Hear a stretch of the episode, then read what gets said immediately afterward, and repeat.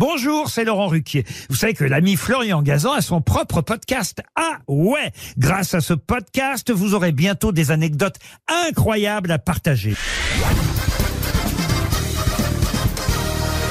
Salut, c'est Florian Gazan. Dans une minute, vous saurez comment la tronçonneuse est devenue une star de films d'horreur. Ah ouais Ouais, et ce film, évidemment, c'est Massacre à la tronçonneuse, le film de Toby Hooper, sorti aux États-Unis en 1974 et en 75 en France, où il est resté une semaine seulement à l'affiche avant d'être censuré pendant 7 ans, avant de ressortir classé X, interdit aux moins de 18 ans. Et encore, on s'en est bien sorti. En Finlande, il n'est sorti qu'en 1996 et en Grande-Bretagne en 1999. Ah ouais? Ouais, il faut dire qu'en plus, la croche tirée d'une histoire vraie rendait le film encore plus flippant, même si c'était complètement faux. Enfin, pas totalement, car à l'origine de Massacre à la tronçonneuse, il y a une histoire vraie, une histoire qui est arrivée au réalisateur Toby Hooper, et qui lui en a donné l'idée du film. On est en 1972, le jour de Noël, le réalisateur est dans un grand magasin de bricolage. Évidemment, c'est bondé, il n'en peut plus et il décide de s'en aller.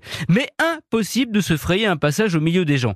Il se retrouve alors au rayon bricolage, où il y a une promotion, devinez sur quoi Sur les tronçonneuses. Ah ouais? Ouais. Et là, Toby Hooper se dit, si je démarre une tronçonneuse, les gens vont s'écarter et me libérer le passage. Évidemment, il ne l'a pas fait, mais en rentrant chez lui, imaginant les gens en panique, il s'est dit qu'il tenait l'idée de son film. Un film horrible pour le public, mais pas que pour lui, car cette tronçonneuse a causé la frayeur de sa vie à Gunnar Hansen, l'acteur qui joue Leatherface, le tueur. Dans une séquence, il court et doit trébucher, s'entaillant la jambe avec sa scie mécanique. Pour faire ce trucage, on lui avait placé une plaque de métal sur la cuisse avec un morceau de viande par-dessus pour faire la chair. Sauf qu'au moment où la lame a touché la jambe de l'acteur, il s'est mis à hurler de douleur. Tout le monde avait oublié un détail, la lame de la tronçonneuse a chauffé la plaque de fer et s'est mise à brûler Gunnar Hansen. Le cri qu'il pousse dans cette scène, là, c'était pas du cinéma, c'était lui qui était en train de se faire massacrer par sa tronçonneuse.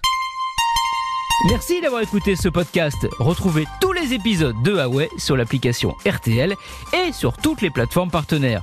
N'hésitez pas à nous mettre plein d'étoiles et à vous abonner. À très vite.